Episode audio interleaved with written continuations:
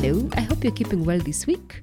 This is the Africa Climate Conversations podcast, today being a Thursday. And as you know, we have been talking about financing change in Africa. I'm your host, Sophie Mo. Today we're talking about the Scaling Up Renewable Energy Program in Low Income Countries, or SREP, funded by the Strategic Climate Fund. The Strategic Climate Fund is one of the two climate investments funds. Now, SREP, it's been financing the scaled up deployment of renewable energy solutions aimed at increasing energy access and economic opportunities. Now, the funds are channeled through five multilateral development banks, the Africa Development Bank being among the banks. So today, Jimmy Panet joins us. Jimmy is an energy specialist at the Climate Funds. Later in the show, Paul Ngugi, the Geothermal Development Company regional manager, will tell us about geothermal exploration in Kenya and the 1,600 megawatts Menengai geothermal project funded by SREP. But before we do, just a quick reminder that this episode is part of the Financing Change in Africa series, a series that has been made possible by a collaboration between the Climate Investment Funds, the African Development Bank and the Africa Climate Conversations. So, when we're talking about scaling up renewable energy uh, program in low income countries, what is the project about and when was it started? The Climate Investment Funds, which is an $8 billion fund aimed at assisting developing and middle income countries with climate change issues and reducing their greenhouse gas emissions. So, we have investments in clean energy, in climate resilience, in sustainable forestry. And the idea here is to test business models and approaches to, to build a track record in unproven markets and boost investor confidence to unlock additional finances from other sources, uh, particularly the private sector, uh, the multilateral development banks, and other bilaterals. So, mm-hmm. examples of the risky upfront costs of geothermal exploration to see if wells are feasible to produce steam for energy generation, or to demonstrate that local market and solar power local banks to lend money to fund other renewable energy projects. So, in terms of unlocking additional resources, uh, SREP has actually been doing quite well. So, what I mm-hmm. mean is, for every dollar that SREP invests, $5 are leveraged from other sources. Uh, the multilateral development banks that we go through are the African Development Bank, the Asian Development Bank, the European Bank for Reconstruction and Development, the Inter American Development Bank, and the World Bank through its IBRD IDA and IFC branches.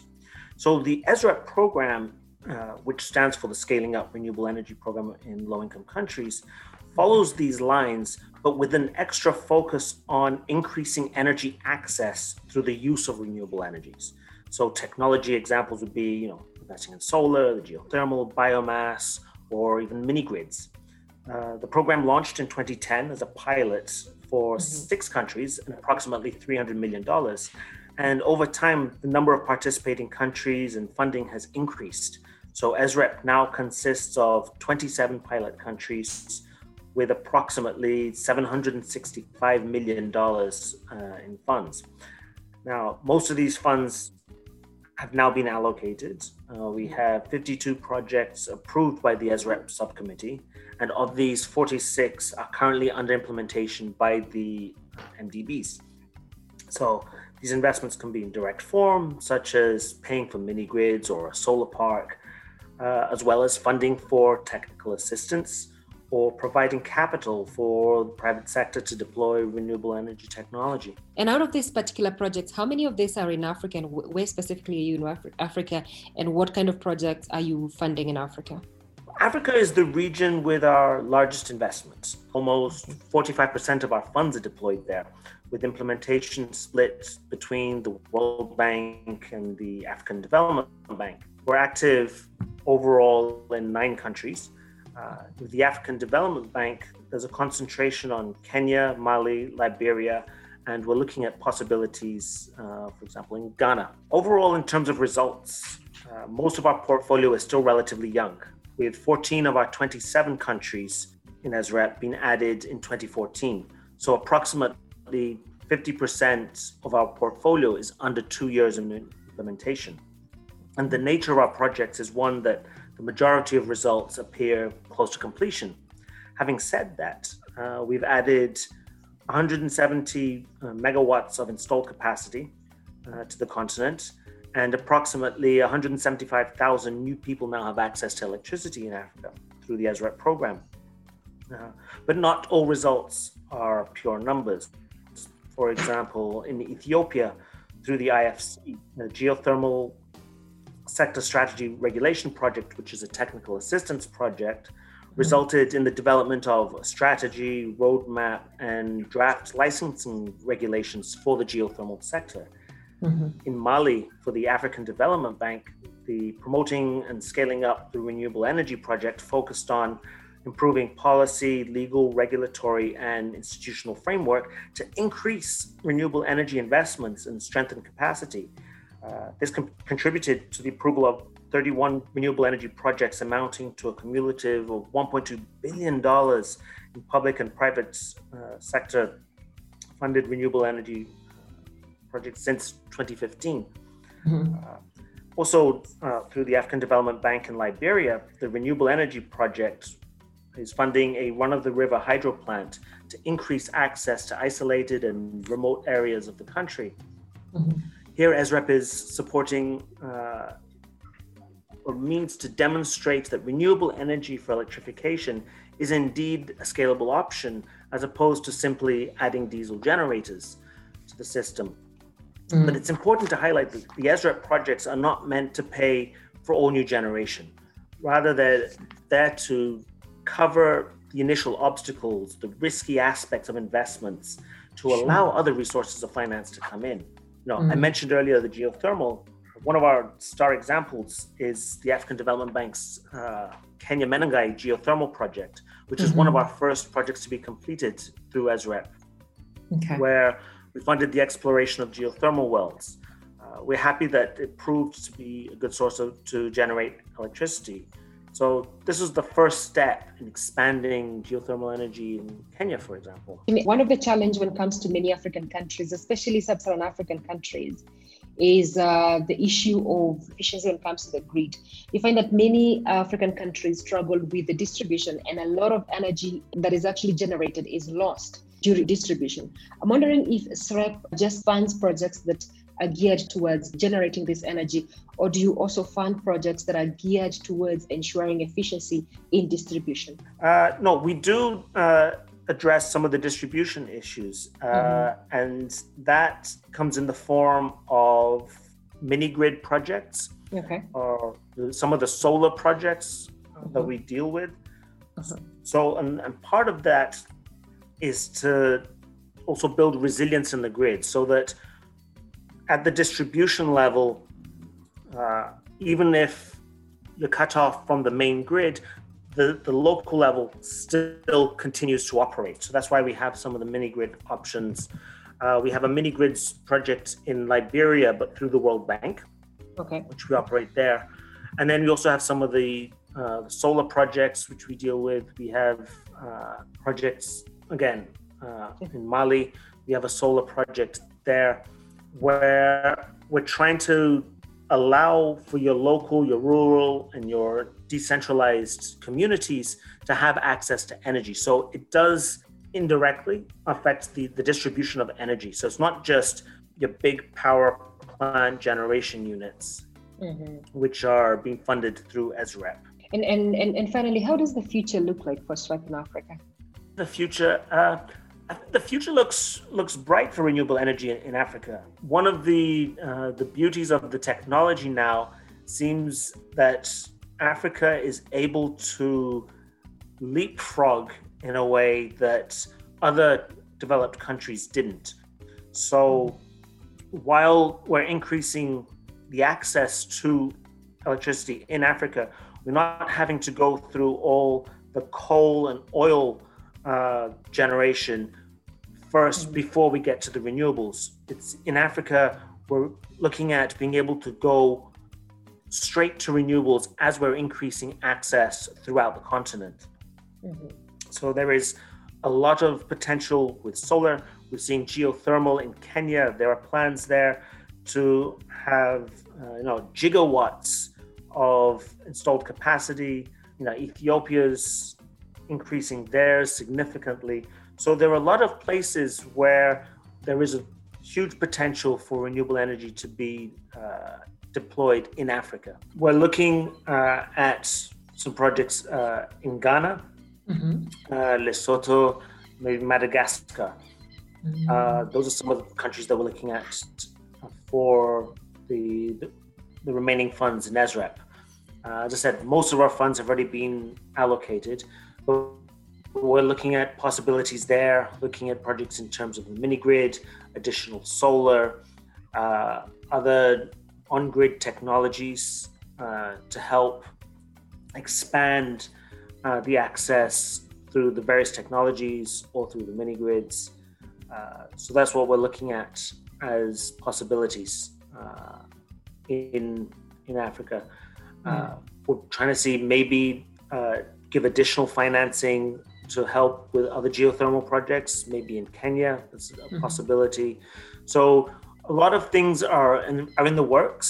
Uh, a lot of it doesn't depend just on SREP. It depends on uh, how the countries are moving forward, uh, and also with the current situation with COVID nineteen, how things develop uh, in that sense. But we mm-hmm. are looking uh, at those possibilities. In fact, most of our pipeline projects are in Africa. Uh, so we continue to heavily invest in the continent. That was Jimmy Panet telling us about the SREP project. Now, Paul, you are an engineer and have worked for years on geothermal exploration in Kenya. Please tell us about GDC and what led to geothermal exploration in Kenya. Geothermal Development Company is um, a government entity. The mandate given to Geothermal Development Company is to do exploration and development of geothermal potential within the country. Uh, what that means is that um, we are supposed to, uh, we have skills within the company that uh, we do all the geoscientific work uh, in potential areas. Once we believe that a specific spot is, is has the potential we require that is of commercial interest, then uh, we bring in, um, we do the infrastructure work that is the roads, uh, water supply for drilling, electricity for, for utility, and also for pumping. And then uh, we put in rigs and we drill to prove the resources there. That's uh, probably the most important part. Um, which essentially means that we prove the existence of the resource after resource has been proven, we continue drilling uh, to do all appraisal or assessment. And essentially, the next phase of the of, of our activities is to assess uh, its capacity to generate electricity. Thereafter, we may or may not get into what we call production drilling. Just entails to populate and to provide the energy that is required to operate a power plant. Uh, essentially, our mandates stop there. Uh, however, we, we are engaged in also identifying uh, potential uh, developers uh, who may come and utilize the energy uh, to, to essentially generate. in, in the 1990s, the country found itself having challenges in being able to raise capital.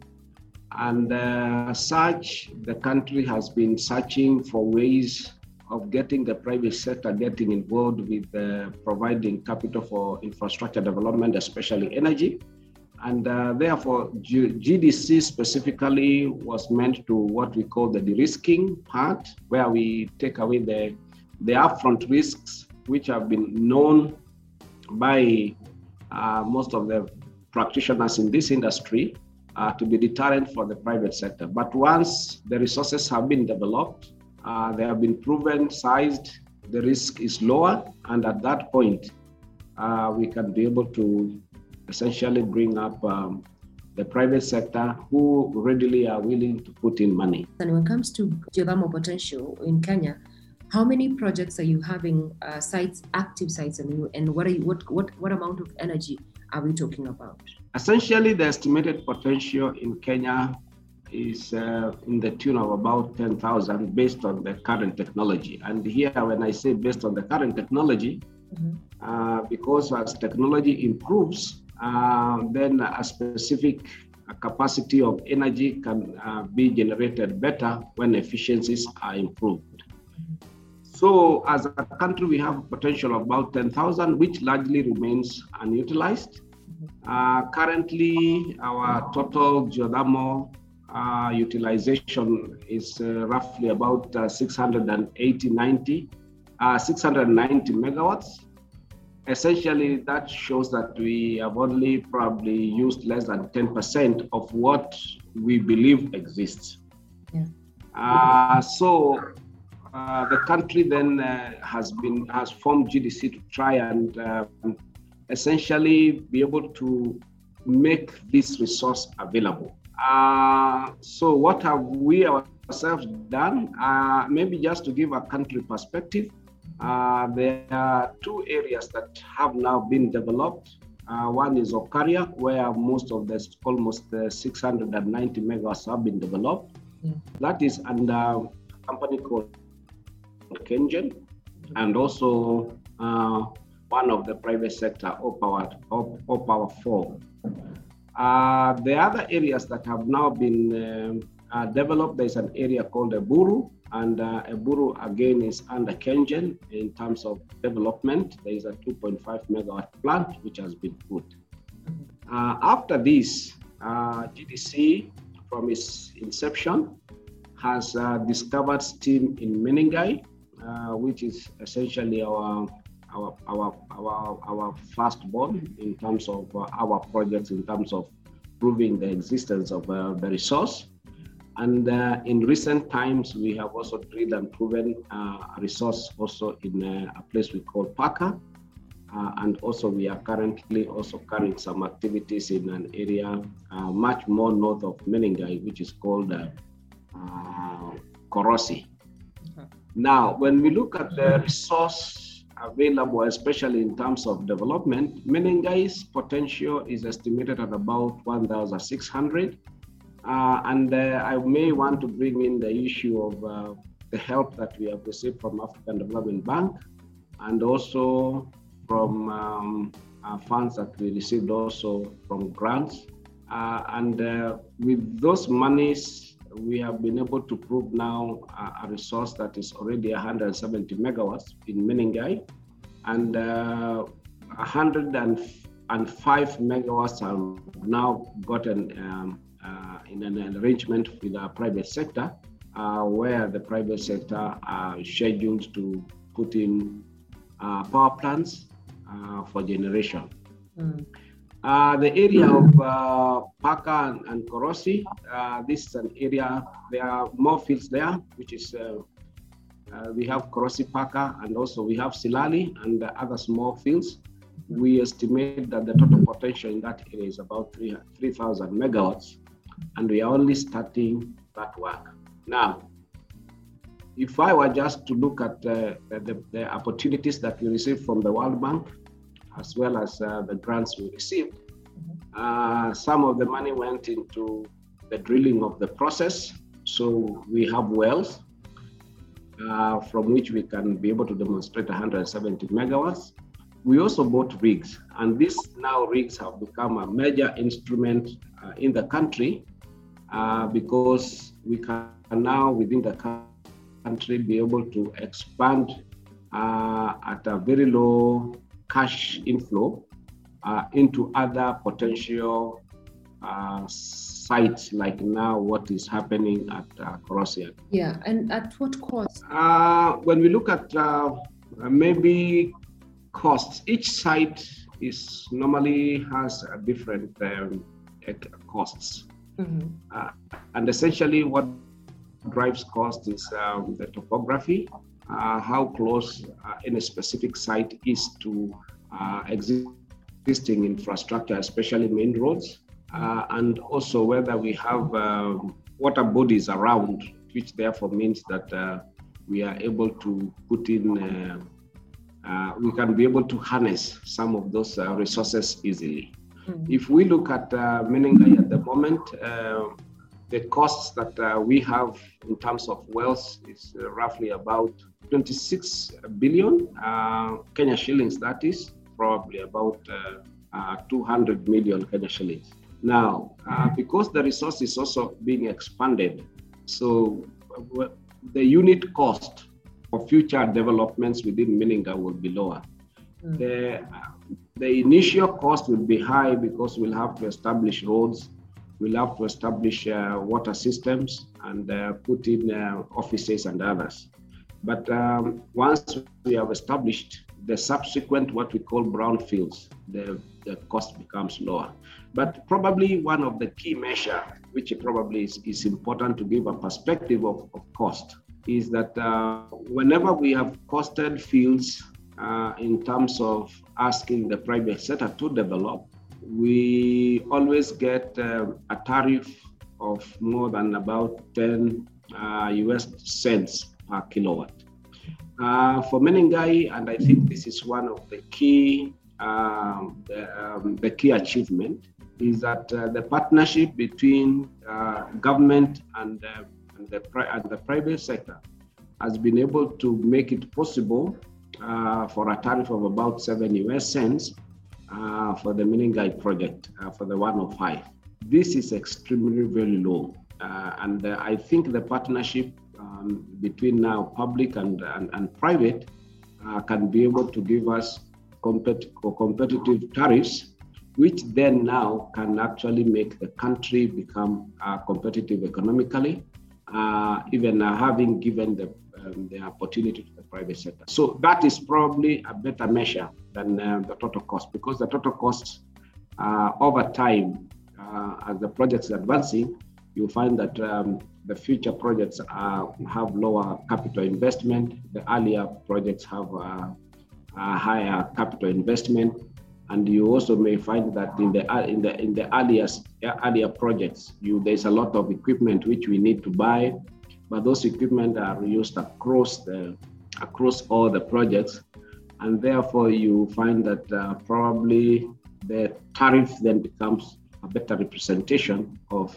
uh, the actual costs that we see going uh, to the to, to the consumers.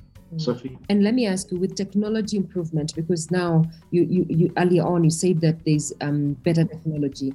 And I'm thinking like with the technology improvement, now you um, GDC and different other institutions that are investing in geothermal, exploration becomes a little bit much more easier. Um, is that the case? And um, with, technology also, is there also improvement in terms of the cost? I understand, of course, the cost is also uh, will be determined also by depending on, on where the, the, the next project is. But then again, wondering in terms of with technology improvement and you being able to have feasible uh, studies to understand where the, uh, in terms of exploration, does the cost, the, the, the cost, the future cost of geothermal production also go down? Uh, let, let me say yes, uh, and I want to qualify the same. Mm-hmm. Now, you will notice that most of the risk um, that is uh, associated with geothermal is at the exploration stage. Uh, but the real cost actually for exploration is normally a very small fraction, probably about 10, percent um, of the entire project cost. Now, as uh, technology improves in terms of uh, success rate, because that is the way most of the, the times people put in infrastructure, then you drill and you can't get steam, then everybody is worried that that money is lost. Uh, then uh, having uh, improved the, the probability to, to get a, a, successful project, the next most important cost is um, the generation cost. You will find that as time goes on, the efficiency of the generation units have increased. Uh, how they increase is that they, the amount of steam they require to generate one unit of power uh, decreases. I can give you uh, just out of my head uh, what I'm talking about. Uh, in Kenya, our first power plant, uh, when I remember it, it was consuming about 10 tons of steam to generate one megawatt. Uh, in today's technology, we are using about uh, 7.2 tons uh, uh, to generate the same megawatt. So what that happens, what that does is that it reduces the amount of uh, money, uh, capital cost in, in, terms of making the steam available, and therefore uh, then it reduces the tariff that is expected for uh, that is expected at, at, the at the user level. So my take is that as technology improves, improves, then um, you expect that the tariff goes down. Uh, the other issue, which also we may need to be able to bring out, is the learning curve. Mm-hmm. Uh, ordinarily, in any field, when you start drilling at the early stages, there's a lot not known about that uh, that resource. But as um, more data becomes available during drilling and uh, testing, uh, what normally happens is that uh, there is sufficient knowledge about a particular uh, resource, and uh, we can therefore be able to cite um, much more successful wells. And uh, that then means that you have less what we call non-productive wells. And once you have less non-productive wells, then you have uh, lower costs of um, tariff. So we expect as as the country continues in terms of uh, developing the fields, uh, you will find that um, lower tariffs are, are, are more involved. And I think this one can also be demonstrated uh, from the Olkaria exp- experience.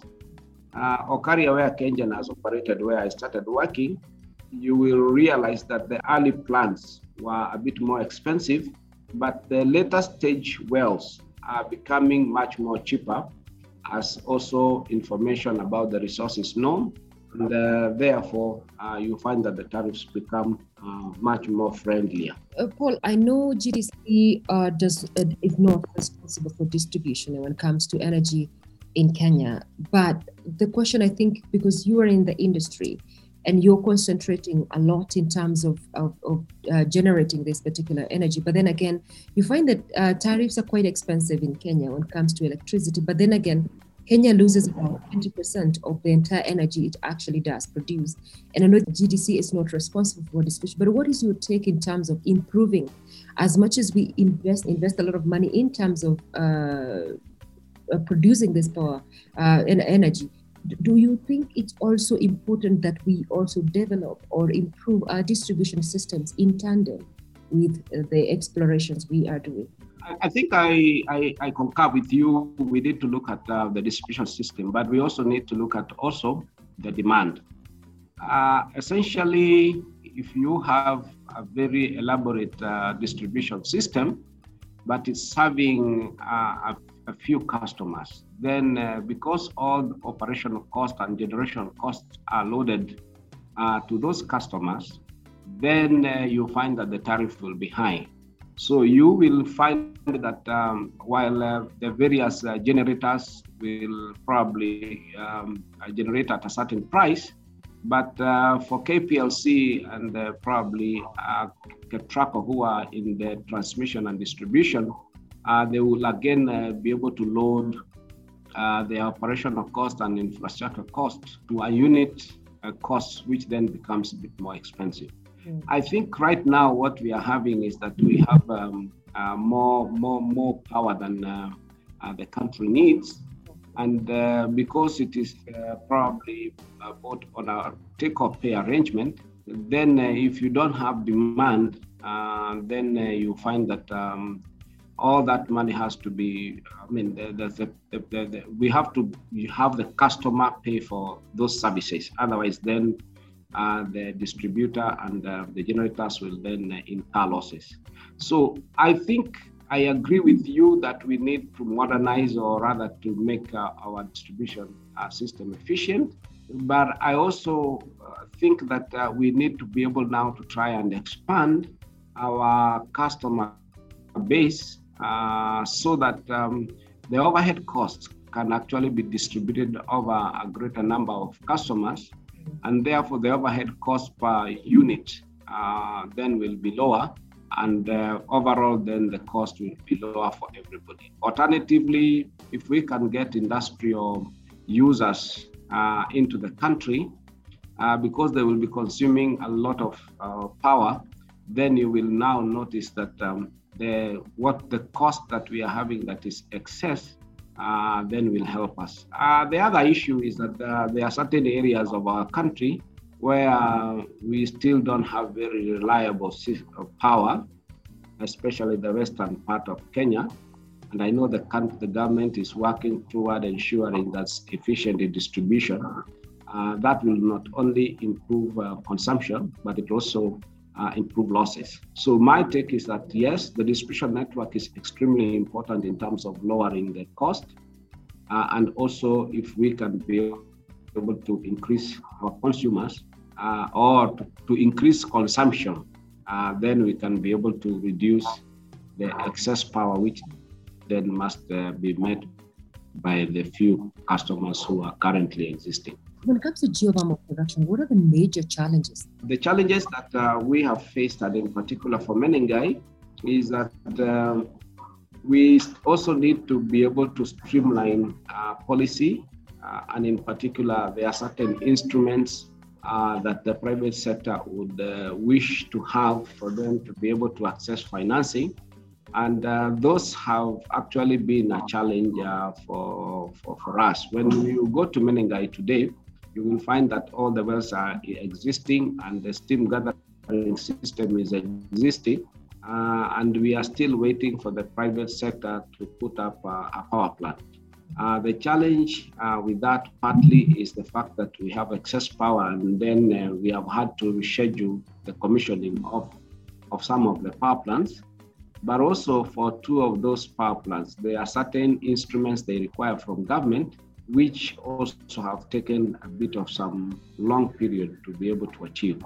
So my take is that uh, as we work toward uh, looking at the private sector providing uh, money, I think uh, from a perspective of success, we have demonstrated that we can, the, the public can partner with the private sector uh, and essentially also still achieve reasonably low tariffs. That's one. I think the key issue is that uh, the country needs to streamline um, the instruments they need to provide. And when I'm talking about the instruments we need to provide, uh, we are looking at letter of support and also partial risk guarantees, which are essential instruments uh, for the private sector to be able to access financing. Uh, if this particular approval system and instruments can be uh, made efficiently or can be provided efficiently, then we can actually be able then to attract significant uh, private sector financing at a very short time and be able to provide more power. Uh, they, of course, I have also mentioned that the other challenge uh, is demand. Uh, right now, we are slowing down uh, because as a country, we seem to have um, a bit more power. But again, uh, we may not be able to say that the country has a lot of power because this issue is also compounded by the COVID 19, yeah. Uh, which has affected the consumption. So uh, as we also overcome the, the challenge of COVID 19, uh, we still need to be able to expand our demand, uh, and that then will, will enable an accelerated development of the geothermal sector. The last time I looked at um, installed capacity, which, which would be available, we will be talking about almost 2,800 uh, megawatts uh, in terms of um, uh, what would be available to the to, to the consumer but uh, the last peak demand I can remember was about uh, 1,920. Probably now it could be close to uh, 2,000. Uh, but uh, when the last time I was analyzing the, the growth of demand in Kenya, uh, which is the organic one, the normal, it's like in the past we were growing roughly about 100 megawatts per year. Mm-hmm. Uh, but when we now have uh, very many power plants uh, or, or, or, projects which are, are, ready for commissioning, then we actually need uh, probably uh, greater users. If you also note that um, uh, what has happened is that the connectivity to to homes has improved a lot. I think we should be over 70% as a country uh, so we can now now start looking at uh, domestic consumption as a key area, uh, but we now need to be able to start looking at industrial use which has a greater potential to use much, much more uh, than, um, than the domestic use. Yeah. So when, when we actually are now starting to look, the peak demand is, the last time I saw was about 1,900 uh, and um, and the available capacity was about 2,800. So there's almost uh, about 900 megawatts uh, in excess of what is available. I'm wondering in terms of the future, what um, is, is, is the future GDC, Menengai, and uh, geothermal? I think um, uh, the way I look at, uh, uh, G- I mean, I look at geothermal development in Kenya. There are two issues that um, uh, we need to look at. The first thing is that it's starting to become very exciting. It's becoming very exciting in that um, in the past we had only one field which was proven, that is also Olkaria, with a very small uh, another small field in Eburu. But uh, in the last 10, uh, 10, years, and especially with GDC participation, we are expanding these um, uh, resources. We are proving additional uh, potential areas, and uh, that therefore means we are going to be seeing much more projects coming in. So there is Menengai, and we are still expanding Menengai. There is Paka, which has now been proven. Uh, we also are looking at, um, uh, uh, we have already drilled a few wells in Korosi and uh, we'll be drilling uh, with time uh, at, um, at, Silali. And um, overall, that north area has a potential of 3,000 megawatts. So, in that scenario, we are getting excited because we are actually being able to prove new areas and that then means that the country can continue to harvest or to harness uh, the geothermal um, potential, and probably that will then continue to dominate our energy sector. Mm. On the other hand, which is an area that is now also developing, is that uh, the private sector is becoming more active. So the, the new issues we'll be seeing is that probably we'll be seeing the private sector coming uh, a dominant in the future development of, of. So these are the two areas I see that are likely to start uh, becoming visible over time. Mm. Uh, however, as I had mentioned, the private sector um, uh, uh, have a different uh, objective. Mm-hmm. They also perceive risk differently and uh, for them to, to access debt, especially the debt part, which is normally a significant part, which is about 70% of the capital requirement, mm. then they require a lot of uh, very clear policy. Mm. And uh, they need to have uh, the, the, a very efficient process within government to facilitate them to ensure that um, their projects can actually run uh, more efficiently and, um, and more quickly. The other issue that probably is now then critical for those development is demand. Mm-hmm. We may need to start looking at how do we drive demand uh, because essentially it is the consumers that pay uh, back. So if uh, demand does not grow, then uh, probably as much as the resources are there and the private sector are becoming more comfortable in terms of investing in geothermal in Kenya, uh, then we might again find a, a challenge uh, because uh, eventually we are all doing this to be able to provide uh, supply to consumers who are available or who should be available in the future.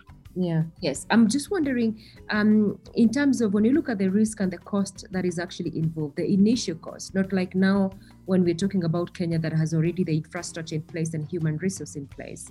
I'm just wondering, is this exploration is geothermal is investing in geothermal uh, energy worth the risk energy wise and cost wise yeah actually for kenya it, it is uh, and uh, and i can give you quickly numbers uh, let me begin by alternatives uh, in kenya the cheapest power we have is hydro and this is because those plants are very old uh, they have exceeded their pay, payback period we only pay back um, only operational and maintenance costs. The next uh, most important source of power now in Kenya, especially what we call baseload, it is uh, geothermal.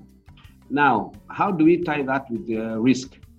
What what what is known is that at the early stages where there's very little investment, the projects are very risky. But as you develop and you come to the what we call production, drilling, and generation, for successful projects, uh, the risk is significantly reduced. And uh, also, when we involve uh, public, especially to do the de-risking, you realize that now we can even achieve with the private sector very, very low tariffs. Now, just to give you a perception of tariff, if we were to put thermal power plants, the thermal power plants, the cost will be in the tune of about uh, uh, 20 US cents per kilowatt. And uh, in geothermal, even our feed-in tariff is about uh, 9 US cents. So when you look at that, geothermal is probably much cheaper by more than about 100%. Uh, that is if you compare about 20 US cents and about 9 US cents. So it is extremely worthy once you have achieved a geothermal resource. Now, again, it is the longe- longevity of a project. You realize that uh, once we have discovered a field like Menengai, if it is uh, utilized sustainably, you will notice that that resource could actually give us over a century of, of energy. Uh, the first uh, field that has been exploited in the world of geothermal was um, commissioned in about 1904. Even today, that resource is still available. So there is a great uh, advantage in getting geothermal uh, power in. Uh, the other advantage also is the issue of um, the geothermal is not also tied to uh, market uh, uh market uh, forces. Once you have the power plant in place, then the tariff remains uh, st- stagnant. I mean, essentially, except for inflation, you should be able to say that the price should be able to be there for the next 30 years or so.